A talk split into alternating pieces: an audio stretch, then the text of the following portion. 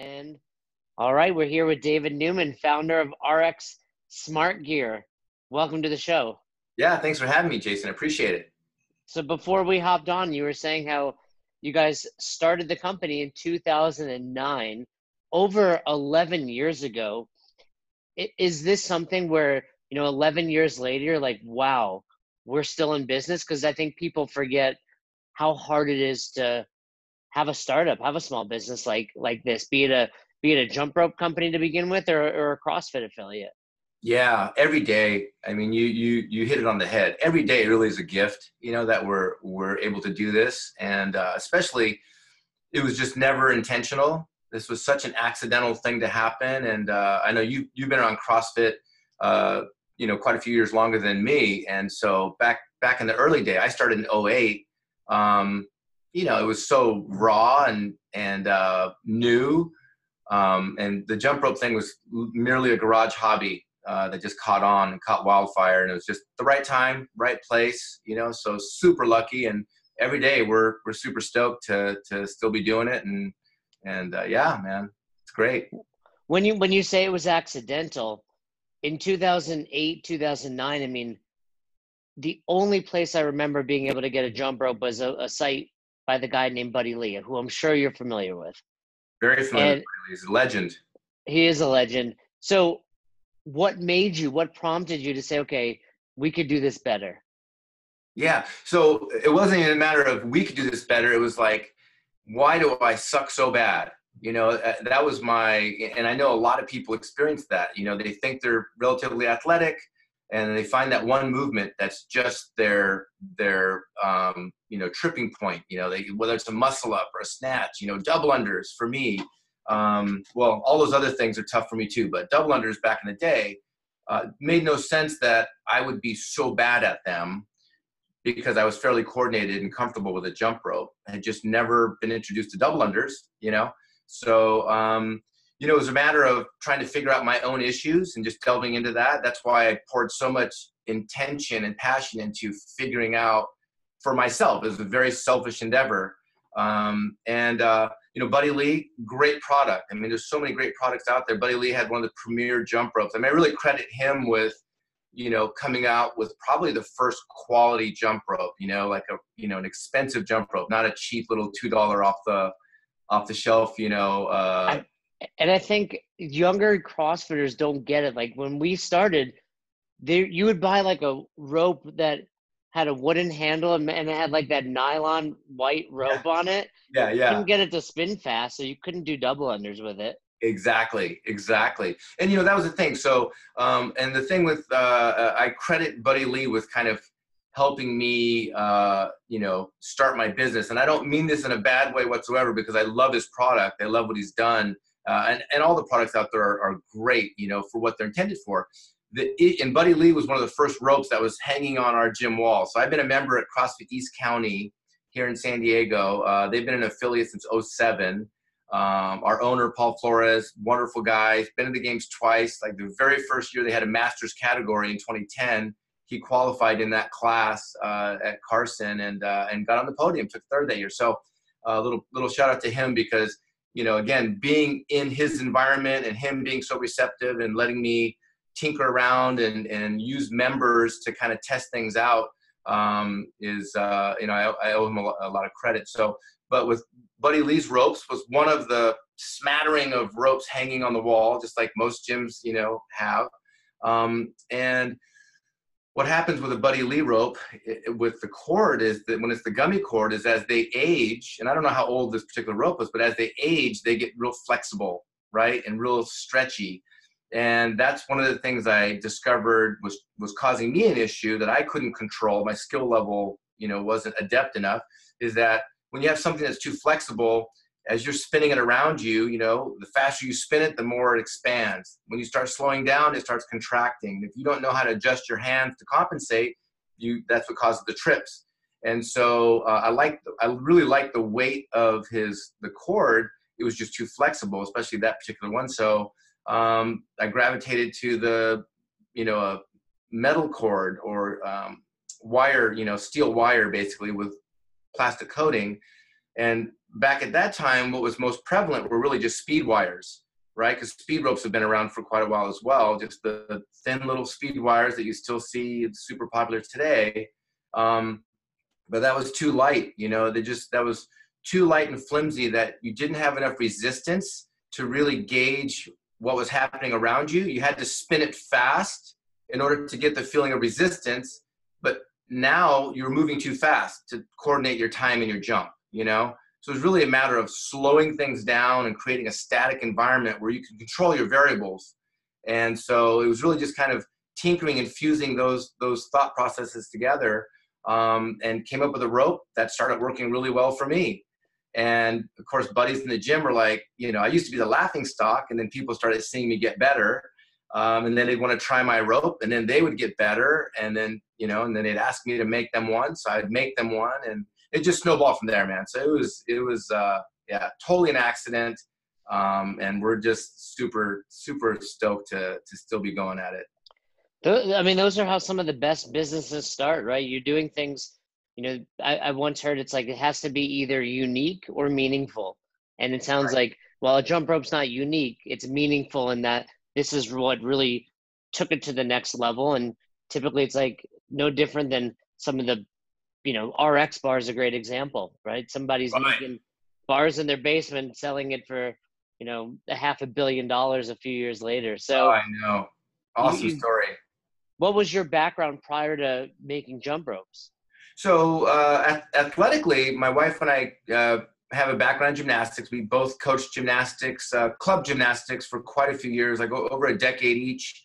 Uh, that's how we met. We actually met coaching at San Diego State, uh, where they had a club program. They no longer had a collegiate program, uh, but they they kept a facility in a and a club program, a booster run club program that was real high level. Had some really good kids coming out of there. So coached gymnastics for quite a while, and but profession so that's kind of what led itself into analyzing the the jump rope movement and kind of breaking it down uh, using that perspective but uh, professionally i uh, right out of college from coaching gymnastics up and through college and right out of college i kind of got involved with a family business in real estate and uh, did that for uh, like 17 years um, you know before i found crossfit and kind of gravitated a little bit of overlap in there but then uh, gravitated into crossfit and tinkering with this, and this kind of took a life of its own. And um, it took about a year and a half to two years to, you know, kind of leave that career and go full time into this. So um, yeah, so I've been full time in running the company since probably 20 between 2010 2011 ish is when i just completely stopped doing any real estate you know i uh, i still had people working under me in real estate. So I was still their broker, uh, kind of overseeing what they were doing. I wasn't servicing my own clients anymore. Um, but then I got to a point to where I just really wanted to put 100% energy into this. So uh, I, you know, helped them find new places to, to land and uh, completely got out of that business entirely around that time. Well, I want to kind of split the interview into two major topics. I want to have a business chat, and then I want to hear about you from a coaching perspective because the double under is one of the hardest movements to teach, see, and correct. But from a business perspective, what's that? I say yet, but the easiest movement really, when you look at what's required, it's really one of the easiest movements once it's broken in, down. Yeah. Yeah, in theory, right? yeah. So, and, and funny story, you know, every weekend at the CrossFit Level One, we have a lecture called "What Is Fitness," and we and we talk a lot about the balance, accuracy, agility, and coordination. And when I give that lecture, I'll, I'll poll the audience and I'll say, hey, who doesn't have double unders? And inevitably, a handful of people will raise their hand. And I'll ask one of them to stand up and, hey, can you bounce up and down? Yeah, I can do that. Can you do that? And can you spin your wrists? Yeah, well, you can do double unders. Exactly. You know? And I didn't know it at the time, but I actually did that to a girl who turned out, you know, a few years later to be my wife. So I'm, I'm, I'm I'm glad for the double under. You know, it was my awesome. first uh, my first flirting with my wife. But what a great story. Are, are you the 100% owner of RX Smart Gear? My wife and I are. Yeah, we we both we both uh, own and run the company together. Yeah. So. But but between you know the Newman family, it's it's you haven't brought on outside investors. No, no, no, no. Completely uh, homegrown, self-funded. Um, yep, just us.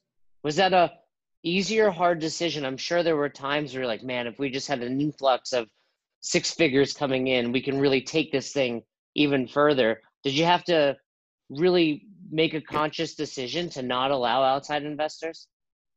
Right, right.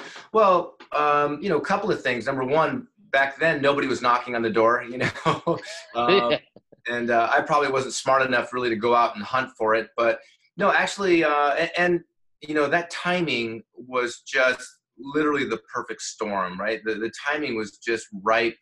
Uh, looking back on it now, at the time I didn't know. At the time I thought it was a joke. Like, really, my business is going to be making jump ropes? You know, I mean, I came out of real estate where your real estate commissions, you know, buying and selling homes or what have you, could be twenty, thirty thousand dollars a paycheck. Uh, and yet now I'm going to sell a jump rope, which at the time for like 30 bucks a pop, you know, something like that. Um, it just was really not fathomable to me. Uh, I really thought it was just a hobby.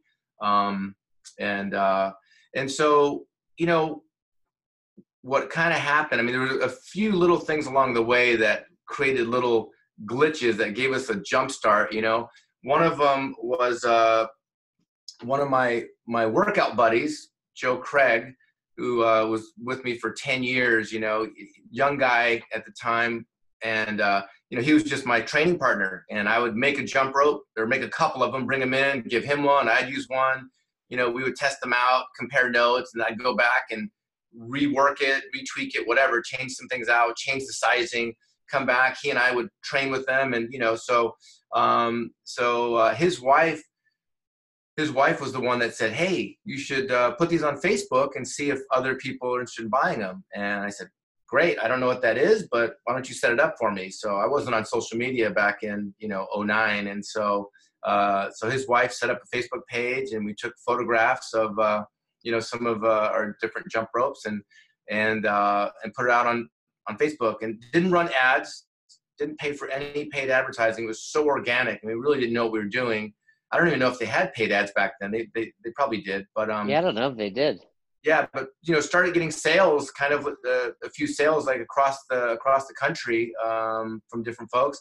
So that was uh, one little um, spike, and then you know, Justin Judkins had uh, CrossFit Radio. I know you remember I that. know Justin. Yeah, I was on that show quite a few times. I'm sure you were. Justin's awesome. Yeah, I love him. So um, Justin had had me on, and um, we had a nice chat and it was funny because after I was on his show, I was sitting at home on the sofa and uh, and probably making jump ropes because we you know we actually ran the business out of our house for about two and a half years. We were we we ran the business uh, out of the home, and um, and uh, so I was at home and my I had a BlackBerry at the time. If you remember what Blackberries were, and that started going off right with orders, and I'm looking at it and I'm going, holy shit, there's an order from Sweden. And holy cow, there's another one from Spain. So that's when I realized Justin had such a huge audience across overseas that people in over, overseas wanted to know what was going on in the CrossFit world back here in California, which was, you know, the, the birthplace and the Mecca at the time. Uh, so, so that was huge. Um, the other thing was, um, I don't know if you're familiar with Amik, Amik Jones, who works for uh, Rogue, but yes yeah, used to own CrossFit SoCal here in San Diego, and uh, he hosted uh, he hosted our sectionals back in 2010. Back that's that right. One, one, year we had sectionals, so I competed in that, and uh, and you know we went a couple days early to meet him and offer to help out. Like, hey, do you need any help setting up, or do you need any equipment we could bring over, whatever. You know, just trying to you know fuse the community. And um, Amik was awesome and I brought him a gift. I go, hey, I brought this jump rope for you. You know, you should uh, you should try it out. And uh, and he did. He literally unraveled it, started jumping with it, hit a double under PR, hit a hundred plus double unders, and he was just like blown away. You know, and he and at the time he was working uh, kind of part time with with Bill and Katie because Amik had started his own kind of online uh, equipment business it was really just kind of like mail order. He would just pull in other uh, kettlebells and med balls and things from different uh, uh, uh, wholesale shops, put them together in a package and resell them uh, online. And and then Bill kind of hooked up with him and said, "Hey, why don't you come work for us? We'll just fuse everything together." So um, uh, at the time, Amit owned CrossFit SoCal, but he was a Navy radiologist, so he's a Navy doctor. So the guy just had tons of stuff going on. And uh, anyway, he said, Dave, these are amazing. You need to show these to Bill and Katie. And I'm like, okay, you know. And, and so he made the introduction, uh, showed them the product. Bill was intrigued and said, hey, why don't you come sit in our booth at the games 2010, first year in Carson, and let's see how your ropes do. And we said, all right, let's give it a shot. So really had that was really our first public outing, you know, where we're going to sell face to face with with consumers. And um, so we went up to Carson, sat in the Rogue booth. Uh, were you, you were there that year? Yeah. Yep, I was out there. Okay, so I don't know if you remember that. You know the the vendor the vendor tents because all they were then were just little pop up tents. Were right at the top of the tennis stadium, right? It was it was basically one row back to back of tents. So you just walk down one row, go around the other side, walk down the other row. You were done. That was Vendor Village. Uh, probably about you know ten or twelve tents in a row, and all all Rogue was doing is pretty much selling T-shirts uh, with Matt Benke, who's now like their you know chief financial officer or something like that, and uh, he was just slinging T-shirts. And so we sat and we sold jump ropes and Rogue T-shirts um, so that was huge. That was a big uh, exposure for us, and and that's when we really kind of fused the the coaching with the product. You know, because our ropes are fixed length. Um, you know, my thing is using speed ropes back in the day, competing with our friends in the gym. You know, speed ropes are wonderful, but they were all adjustable with that little set screw, like a lot of them still are. And that would invariably come loose because of vibration and it would fly apart in the middle of a WOD. And I said, well, that's completely avoidable. I don't want that to happen again. So we make ours fixed length. And the idea is if it fits you, you don't need it to adjust, right? If you know what the length should be and you're comfortable with it, you don't want it to adjust. You don't want that potential for failure. Um, so we had to ask people, hey, how tall are you? And we'd get them a rope we thought was that would fit their height, and then we'd watch them jump, look at their technique and form, give them some some tweaks and some uh, coaching cues, adjust the length to, to fit that. Next thing you know, people were hitting PRs on our demo mats, and we sold out that weekend. Absolutely crushed it, and uh, it was it was an amazing experience. And so, you know, those few things were the the the big things that kind of uh, got us off and running. And the fact that we rented out of our house for over two years, we just bankrolled money, you know. And I was, uh, you know, I was coming out of the real estate crash. I know I'm kind of like talking on and on and on, but you know, the real estate crash took us down a deep hole. So we were pretty much starting from scratch. So I was very conservative and uh, saved up a ton of money before we decided to go out and get into a commercial space, which is a space we're, we're in now. Uh, we're in about uh, 10,000 square feet warehouse here in San Diego. So where we do everything, all of our manufacturing, assembly, admin, you know, you name it. So, so no, never took on investors. Uh, we were very well funded and very conservative and saved our money and uh, we pay for everything as we go you know well you, you went from the two of you to how many employees do you have now on staff uh, we are about 12 now we were at the peak at the peak which was around 2014 2015 we had about 25 employees.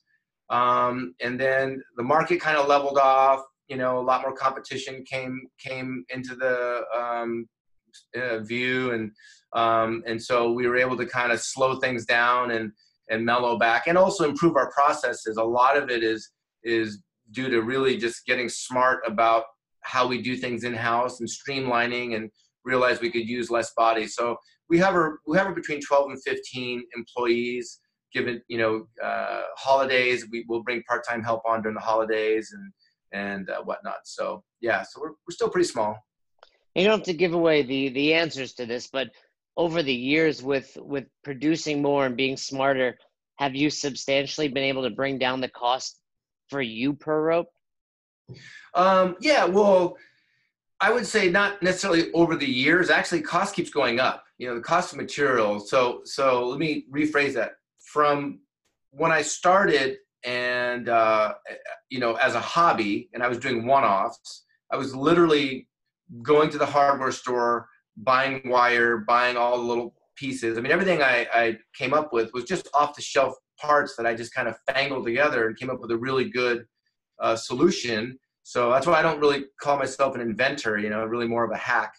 And um, and uh, I would literally buy a jump rope at the sporting goods store that I liked the handle. So it was an existing jump rope shape. I didn't create that, and it just allowed me to integrate all of my pieces into, and and I like the feel of it. I like the ergonomics and uh, the um, the diameter. So you know, it used to cost me you know twenty five dollars to to make a jump rope, and and I would give those away to friends in the gym because it was just a hobby and people loved what I made. And so, hey, can you make me one? Sure. Here's here's one, 25 bucks. And and uh, at, a, at a time, I was basically losing $25 every time, like a $25 gift certificate or gift card. uh, then my wife looked at our bank account, and you know, we we'd hit pretty tough times coming out of the real estate crash. And my wife goes, Dave, what are you doing? We don't have this money, and you're spending so much, you know, at the sporting goods store and at the hardware store. Um, so from that point to then, you know, realizing, hey, we need to learn how to purchase things in, in bulk and get bigger discounts and you know that type of thing and bring the cost down you know at, at that point at that pivot point we were able to bring costs down pretty pretty substantially um, but then over the years and we've been dealing with the same providers uh, for gosh you know eight or nine years we've had the same suppliers on just materials that is. And you know every year those material costs go up shipping costs go up labor goes up. So you know everything has been increasing to be honest with you. So um, you know we always try and keep our prices down. So we're very slow to raise prices. I hate doing that. Um, but sometimes the the team will get together and look at the numbers and go dave we don't have a choice. You know shipping costs is going up 20% material costs going up 15% and here our prices remained you know the same from three or four years ago. So um, yeah so it's uh, it's interesting when it turns into a real business and you have to look at all those other you know factors and uh, you know make those decisions. Well, one thing you mentioned were the handles. I have a question for you from a technique standpoint. You have thicker handles yes. Personally with my rx rope i like to put my thumbs on the handle. Yeah. Do you recommend that position versus a full grip? So uh, here's the thing. Personal preference. You know, if you know how to jump and you're successful and you're as good as you want to be or as good as you feel you need to be, we won't change a thing. You know, we're, we're not saying our way is the best way. However, if we're going to start somebody from dead scratch, uh, we like to get thumb and index finger uh, on opposite sides of the handle, and then and then so really not running down the handle like you're doing. If I had a handle here, so you grab one of these yeah, I think what you're referring to is what I do. I go down the handle. Well, I yeah. don't have the Evo. That's the that's the that's newer Evo, right. handle. But on, on any of them, really, they have these little uh, indents. So yeah, some people like to do that. Um, we like to promote more of this because we really gotcha. want a light. We really want a light touch and then just a curl up, right? And we really think in terms more of of just you know not muscling it, but being more finessed, you know, and more articulate. So like when you throw a dart you know, or if you throw a ball and just some of those different things. When you when you swing a golf club, we really want nice sensitivity in your thumb and index finger. They do all they do the majority of the holding. The other three just do stabilize. They stabilize the handle. So when you have a nice relaxed grip, that frees up the wrist and allows nice motion that allows you to integrate your other joints into the into the equation that a lot of people take away. What I did what I never like is this. Like this is how you climb a rope right? Right. When you fully for reference, for reference, you said that full grip thumb outside the the pointer finger there. Yeah, where your thumb wraps all the way around, like if it wraps around a pull-up bar or wraps all the way around a rope climb and reconnects with your with your and actually makes contact with your index finger. That I will try and correct somebody all the time, even with our heavy ropes. I mean, we have ropes that are, uh, you know, a, a pound just in the cord. Or the cable alone is a pound, and even in those, I try and get people not to wrap their thumb completely around because um, you just don't need that much tension and force on the handles, and they have to understand the trade-off when you when you apply more pressure down distally on the end of your you know your hands and fingers, it creates so much tension up through the chain uh, that you're you're prematurely fatiguing muscles that you don't need to engage. So that answers your question. Yeah, no, that definitely answers my question. You know, one one thing I think from an outside perspective you've done really well at that businesses struggle at times is kind of stay in your lane. Right? Like like you've become you are the go-to for jump ropes. The you know, it's it's not a product you need often, but the handful of times I've needed a rope, I mean, I've been lucky enough to get an RX rope many years in a row at the CrossFit Games. You guys have oh, given awesome. them out over the years, and I have you know they come in a nice pouch with nice colors referencing you know the CrossFit Games handle. So uh, although that Evo rope I'm hoping allows me to get triple unders. But anyway, you have one. I, I don't have an Evo rope. No. You'll have one after this conversation. I can't believe you don't have one. Are you serious? All right, I would love we'll it. Um, but what what have been some of the decisions you've made over the years to just say, hey, this is our specialty? I mean, you've expanded out a little bit into apparel, and I know you have like gymnastic wraps and things like that. But what what has been what have you done on purpose to become that expert in in this field? Um, so that's, I mean, that's a great observation. And the thing is, is that, you know, we didn't always do it right. So uh, the funny thing that people probably don't know is I, I actually made grips for myself before I ever made a jump rope, right? Like when I got into CrossFit, I mean, I'm, I'm kind of a wuss in the sense that I love CrossFit, right? Been doing it religiously for over 12 years, but I don't like the ancillary pains that come along with it, right? So like losing my skin with muscle ups, uh, or pull-ups. To me that's pointless. I, I don't need to be you know mutilating my body right? I'm already pushing my muscles and joints and everything. So um, so anytime i encountered something that really was discomforting outside you know like uh, outside of a workout per se i would try and correct it immediately because i just i'm just like i said i'm a wimp. So i made grips for myself before i ever um, made a jump rope and, you know, like I actually, so when I do muscle ups, for example, I still do false grip kipping muscle ups, okay? And because, you know. That's what I do. That's exactly yeah. how I do. Yeah. Oh, man. Yeah. They're just, to me, you know, doing a neutral grip muscle up takes such a, a big dynamic swing and a, and a dynamic and aggressive pull and pop to get on top, right? To flip your elbow up. Whereas I'm just a big believer in like in increasing your, improving your leverage, right? Uh, so that false grip just dramatically improves your leverage. You add a little bit of a kip and uh, some dynamic energy to it. So I still do it that way. It's better for my old shoulders. Um, and so, you know, I made a, a muscle up grip, which was just a wrap around wrist strap with a leather piece that strictly covered up your wrist bone, right? And I've been using that since, gosh, if not late 08, because I started CrossFit early 08, so if not sometime late 08, early 09, I was making those for myself, you know, and um, and then the jump rope happened, you know, probably just after that, and uh, and the jump rope was the thing that just kind of took off, you know, got a life of its own, and so all focus went that way, and so um, you know, so shin guards like rope climbs. I got tired of, of shredding my legs on rope climbs, not having protection I didn't wear knee sleeves, you know, back then. I still don't really wear knee sleeves, so I didn't have anything to cover up my my shin. So I went to the army surplus store, just kind of hunting around, um, scab like on a scavenger hunt, and not really with anything uh, in mind. You know, like I wasn't trying to solve a problem for shin guards. I was just kind of seeing what they had, and they had these canvas gaiters that the military would wear. Um, you know, canvas that, and they they had the old like hiking boot hooks that you're supposed to wrap your yeah. shoelace around, and it had a, a, stirrup that went under the boot and buckled in. And I looked at these things. I had no clue what they used them for, but I'm like, man, these might make good shin guards. So I bought some, took them home, ripped out all those little, uh, you know, hooks, uh, shoelace hooks, and I took off the stirrup and I stitched Velcro onto it. I had my own sewing machine, so I actually sewed on Velcro wrap that sucker on. It was perfectly formed to your calf. And I'll tell you what, it was money. And so I made myself shin guards to rope climb. And um, so I, I, you know, done a lot of these little things. So jump ropes took off, got a life of their own. So all the focus went there.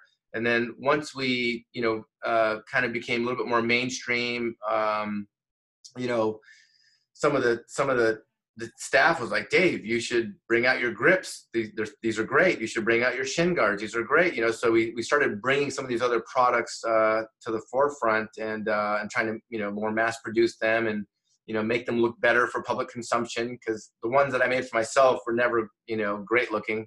Um, and uh, and so yeah, so uh, there was a point where we were originally RX jump ropes, and we had a few other products underneath that umbrella and I decided to rebrand RX Smart Gear because I thought our gear is just smart. It's not rocket science, you know, and and uh, they just work really well. And so we thought that was a a, a good name, and we were a little bit lost in there, right? Because people initially knew us as jump ropes, then we had these other things, and we were trying to market the other items.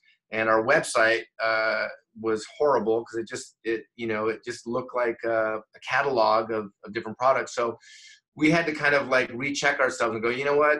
You know, jump ropes is really what we're known for. It's what we're best at. I mean, we think our other products are world class in themselves, like they do a really good job.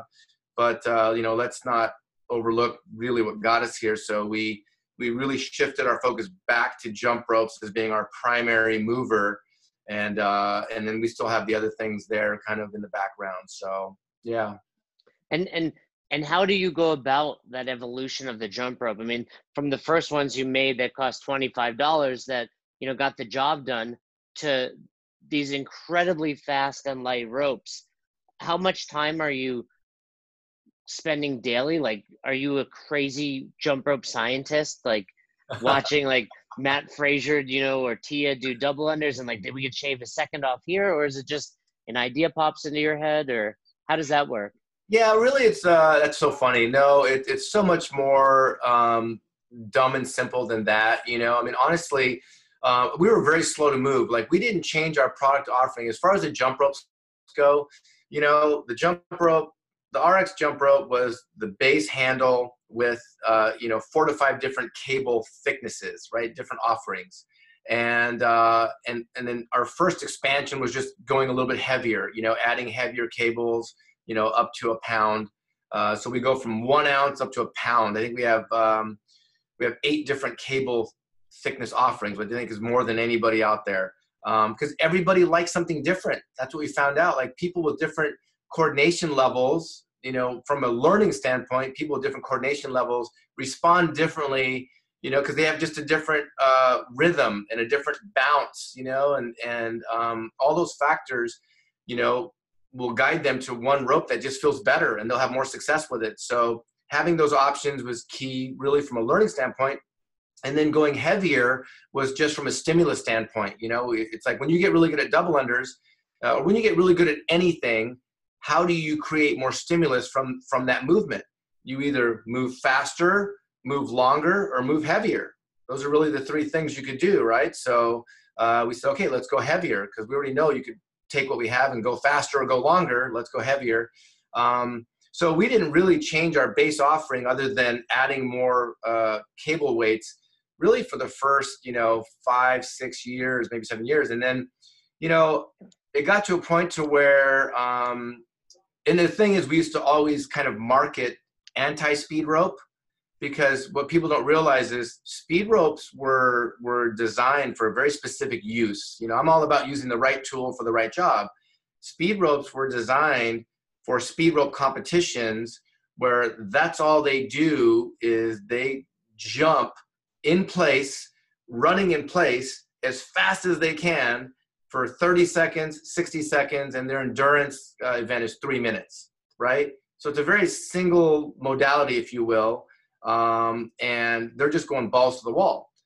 And uh, a, those were not the right things to to. We, what I learned is that it was the completely opposite thing to learn with. I mean, you could teach somebody with it, but you can really speed up that learning curve if they have a little bit more resistance and can slow things down. Um, so, so I really was kind of anti-speed rope for the longest time. I mean, our jump ropes came with a light cable, same kind of speed wire, but we left the same, you know, uh, bigger handle, you know, almost inch diameter handle. And so um, it took six or seven years, five or six years, I guess, where, you know, we kind of got tired of being known as the jump rope that people learned with. People go, oh, yeah, I started with an RX jump rope. That's what I learned with. It's great. But then I went and bought a rogue rope or bought a speed rope from somewhere else, you know, and and uh, and you know, so I started realizing, including our own sponsored athletes, you know, our sponsored athletes would say things like, "Yeah, you know, we see these other athletes are using these speed ropes in competition, and you know, what do you think?" And our answer was, "Well, if you know how to jump, you can jump with anything, and we know athletes can take our original RX jump rope with any wire, and they can do quadruple unders with it, you know." and because we've tested it you know we have everybody go through and, and see what they can perform and we they can do connected quadruple unders with one of our thicker wires you know even upwards of a half pound so if you know how to jump you can take anything and jump with it.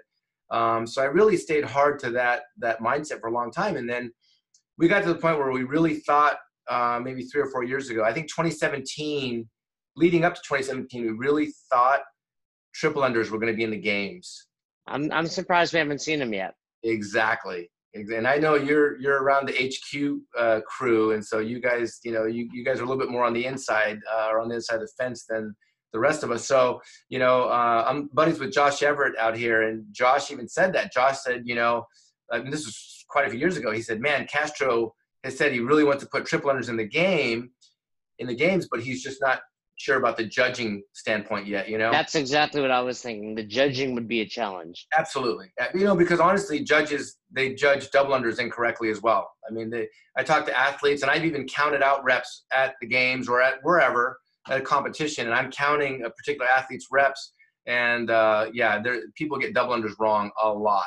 Uh, and I have an opinion about that that we could discuss too. That's a whole another topic. But um, um, but anyway, so we thought, okay, triple unders coming out you know, our our athletes are starting to make little comments. I kind of, you know, reading the writing on the wall. So I said, okay, screw it. I want to make the fastest speed rope on the market. I don't care what it costs. I don't care what we have to sell it for. I just want to put all of my energy and focus into that goal. Let's make the fastest speed rope on the market, or at least when you say fastest, that's really a misnomer. The rope can only go as fast as the user makes it go, right? It's the user that generates the energy all you can do is try and create the least amount of friction, right? Like the best environment with the least amount of friction to get the most out of the user's energy. Does that make sense? So that's what we focused on. Okay, how can we get these components to fit together so well and work so precisely that it takes the least amount of energy to create as much velocity as possible? And and that's when we came out with the Evo, and that was really just to knock people's socks off. And um, and so that was a little bit of a chip on the shoulder just because we were we were like oh you're the beginner jump rope you know right jump rope and so uh, yeah so the evo took a life of its own as well. I mean athletes you know athletes call us and these are athletes i'm not going to name names there are athletes that have their own equipment sponsors where their names are on a jump rope that they sell and get royalties from and they use ours. They're allowed to their contracts allow them to use what they what they want in competition. They just can't promote it and so we have we have athletes at the highest levels that use ours and we're grateful for that I mean we're super super stoked and humbled by that but but that's how good it is so if i could brag about it so well i'm excited to check it out so let, let's let's talk a little bit about teaching the, the beginner you know a lot of box owners a lot of coaches listen to this and the double under is one of those things where it's like, hey, go practice. Just go practice for 10 minutes. Right. But right. What are some of the, you know, what would be your top three teaching points if you were trying to get a, a newbie, someone that can do singles, that's, you know, starting to develop some fitness, but to be able to get them to do double unders? Super easy. Yeah, absolutely. So, uh, number one, they need to get a rope that fits their stature, right? So we have we have a very loose formula uh, if we can't see you in person, then we say, hey, your height plus three feet, your rope should never be longer than that. Take your height, add three feet on top of it. The cord, not including the handles, should never be longer than that. More times than not, what you'll find is if you step on the middle of the rope with one foot, and again, this is how we measure it. Uh, there's a lot of different variations. I know most people like to stand on the rope with two feet, pull the handles up to their armpits. That's completely inaccurate because it's just there's too many variables you're playing with. So one foot in the rope, pull the cord up tight, bring your feet back together and stand up tall, like in your jumping posture, and see where the cord ends uh, terminate, and you never want it longer than the bottom of your sternum, the base of your pec muscle, the bottom of your sternum. I don't know. If, I don't know if this is if we're if your podcast is videoed this way, but well, people know where their sternums are. There you go. Exactly. Well, I hope so. So below your nipple, uh, bottom of your sternum, and invariably those two those numbers, like your height plus three feet, uh, uh, sometimes will be a little bit longer than that sternum underfoot to sternum measurement, um, but it's pretty close. The sternum measurement is more accurate, right? And that represents almost three quarters of your body, right? Because really, realistically, all you need is your, you know, your whatever your height is, roughly the width of your body, and then a little bit of buffer for error, right? That's when you're starting off. That's what you need, and that's what accounts for height plus three feet, right? And so that's that's our beginner level. And if the rope comes up to your sternum, that's our beginner level. From there, as you refine your positioning, you should be shrinking your rope to become right m- much more efficient as far as Absolutely. like giving away tolerance, right? That's all you're giving away is tolerance where the rope passes over your head and under your feet and where your hands reside at the side of your body, right? That that's what you have to to focus on. So that height is is cue. A lot of people think that they uh, they need a longer rope because their technique is bad, but what they don't understand is they're conforming their technique to a longer rope, which is making it bad, right? They're just grabbing the wrong thing to begin with and reinforcing that bad positioning, which is just moving their hands completely out and away from their body. So uh, that's number one. Number two, you got to have a, a, a non-flexible cord or meaning a static cord that doesn't stretch right? We're trying to eliminate that variable. So a static cord so cable is usually the best thing for that. Sometimes there's some denser nylon type uh, ropes that don't have cable that don't stretch much. Those are okay too. Um, but a, a, a, cable that's at least three ounces or a little bit heavier between three and four ounces in weight right that's about three times the weight of a speed wire most typical speed wires and we, we base it off of about a nine foot section is kind of our standard. Um, most people are shorter than that, but we just use that as kind of a catch-all. And um, and uh, typical speed wire is about one ounce for a nine foot section. So something that's three to three to three and a half ounces, static length that fits that height. That's gonna right away force them, if not, I like to say allow them to be in a much more ergonomic position, getting their hands you know, just draped below their shoulders.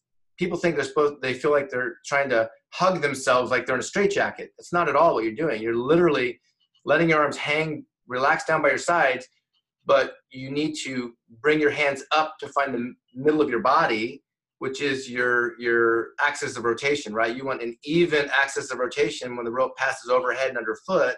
So you just need to anchor it at the middle of your body. That's usually right outside people's pockets, you know? right outside your your uh, um, your uh, below your hip bone and right at your hip crease, I should say. You know, generally in that you know maybe two inch, three inch gap right there. So, um, so understanding where that positioning is, is is huge. So, size of the rope, weight of the rope, understanding the spacing, you know, uh, overhead underfoot, and then the focus should be on slowing down. And the only way you slow down is by bounding higher, right? when you bound higher, you, you, you have to slow the rope. Your, your time in the air should dictate how fast the rope goes, right? People do it the other way. They try and speed the rope up and then make their bound match the speed of the rope. And the rope will outdance you every time. You can't keep up with the rope.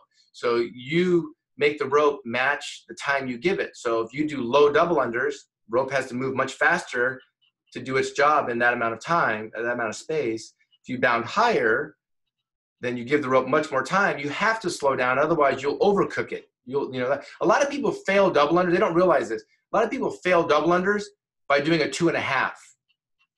You know what I mean? They'll make the double and then they'll catch when they land. They'll catch on the next rotation because they're overcooking the rope, right? And they can't seem to. So if they do get it, they got lucky. And you see some people that can rattle off five or ten because they just happen to get lucky on the timing until finally the timing is just the slightest bit out of whack and then boom they catch and so we hear people i know you've encountered people all the time that go man some days i can like do 20 even 50 double unders then some days i can't do two those are the people that have no clue they learned how to go fast at the beginning didn't learn how to go slow, right? So when you learn a slow, easy bounding double under, learn how to just chug the rope and control its its pace, it's so much easier to speed up, right? And go the speed you want to go and then back it off when you want to back it off. So um, yeah, so focusing on we, we say it's elevate before rotate. Focus on your bound height before you worry about your rope speed. So those are the general takeaways. Yeah, you really have to be one with the rope. Yeah. You know, yeah, and sure. and I and I know exactly what you're talking about because there's been times where you just feel like it's in slow motion, but you're you're ticking away at double unders, and then you know that you can pick it up for either the last ten or your last round, whatever you're doing. But the higher you jump, the more you can control your body, control your breathing, and ultimately, you know, probably have a better workout. Oh, 100%. 100%. I mean, don't get me wrong. We're, we're big proponents for learning how to jump fast. You know, you, you should train yourself, right, to the highest degree of, okay, how fast can I go? How many reps can I go without breaking, right? That's showing coordination and precision and, and all those things. Um, but that should be by choice, right? You're choosing to train that, that modality, um, but learning it and understanding how to just get the basics down and, and just, you know, understand some, some like foundational structure and then progressions to build up that skill, just like teaching anything else, right? A snatch, a med ball clean, a, a pull up, muscle up, right? Everything starts with a base movement and it's broken down into components. And then as you perfect those components and start putting them together to create the whole movement, now you have virtuosity, right? Now you understand the movement. Now you can take that movement and put it to whatever intensity level you want. That's when we go faster or we go longer. Or now, like I don't know if you played with our drag rope, but after we made the Evo, and and people were just raving about how easy it was to do double unders. Well, I thought, well, that's what I was kind of against. I don't want to make things easier. Like exercising is supposed to be about a challenge. So we came out with a drag rope to see if we can make the slowest rope possible. It's not really heavy. It just has a lot of air drag and no swivels. So you have to work hard to get the rope around you for two rotations, you know? So um, yeah, you know, you just, you just got to approach it like any other skill and, and approach it the smart way. The RX way. So David, that was, you know, fantastic for people just listening and learning how and also for coaches. But, you know, if they're interested in checking out any of the ropes, give me all the information, you know, tell us all about where we can find the ropes, and where we can order them, where we can see them on social media, everything about RX Smart Gear.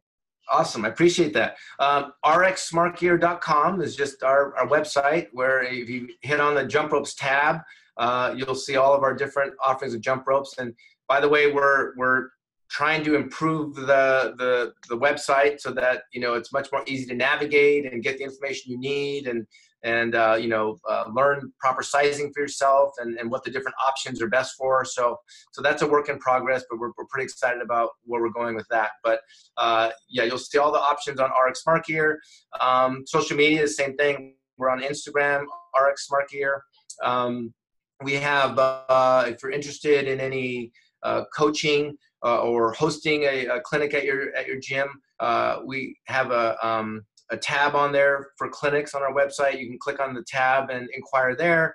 We also have an email, coaching at rxsmartgear.com. And if you uh, shoot an email there, then one of our team members can get in touch with you. And uh, we actually have a really cool thing we're excited about. We got a, a young couple uh, that have, have, been training with us for the past year that, um, you know, they, they kind of reached out and said, hey, we're going to, we're going to live uh, in our van and drive around the country and we're we're fanatical crossfitters and you know we love your company and and we love crossfit and you know can we link up some way? And we said oh yeah that'd be awesome. We'd love to get you guys out on the road and have you basically be our evangelist you know just uh, talk about our brand or even our teaching method so we've been training them up for the last uh, year or so and they're going to travel around and just you know do you know, like pop-up workshops, or they'll try and plan out and set up workshops in advance. But uh, you know, they'll they'll roll into town and, and drop into some gyms, and if people want to do a just an impromptu workshop, uh, you know, that night or you know that weekend or whatever, you know, with a little bit of lead time, uh, they'll they'll be able to accommodate that. So uh, we're we're pretty stoked about that because they'll they'll uh, be out in the community mixing it up, and they're awesome young couples. So great energy, great teachers uh, you know, presenting our all of our teaching methodologies. So um, that'll be that'll be fun. Well, that's really awesome to hear. It's it's exciting to see, you know, how far you and the company have come over the last 11 years or 12 years now. And I assume we'll see you at the CrossFit Games in in Madison. Yeah, of course, looking to looking to get out there, and uh, I mean, this might be the last year in Madison, right? We don't know yet. I don't think so. I'm enjoying Madison, so I hope it stays there. But yeah, you never know. Yeah, yeah, Madison is uh, has been a, a, cool town. So yeah, excited to get out there, and uh, yeah, hopefully we'll get to hang out. Well, I appreciate it. Looking forward to the Evo rope. Hopefully, it's going to lead to a, a double under PR, and I'm excited to tell all the listeners about it. But thank you so much, David, for coming on the show. Hey, Jason, thanks for having me on, man. Great chatting with you. Thanks again for listening to Best Hour of Their Day, and thanks again to our special guest. We appreciate all you guys do for us with Best Hour of Their Day when it comes to sharing our posts on Instagram, when it comes to subscribing to us on YouTube, when it comes to the constant feedback. We are grateful and we appreciate it. We are trying to build a community based on coaching development and becoming the best version of yourself. And it goes without saying that we couldn't do without all of you. So if you haven't already, please subscribe to our YouTube channel. Season one of Dropping In is out. We are getting tremendous feedback and we'd love for you to check it out. Leave us a comment on there. Head over to our Instagram, give us a follow, like our pictures. Feel free to share anything that resonates with you. And if you have any questions, comments, concerns, or feedback for us, please don't hesitate. Email us best hour of their day at gmail.com. Thanks again. Until the next episode, we hope you've had the best hour of your day.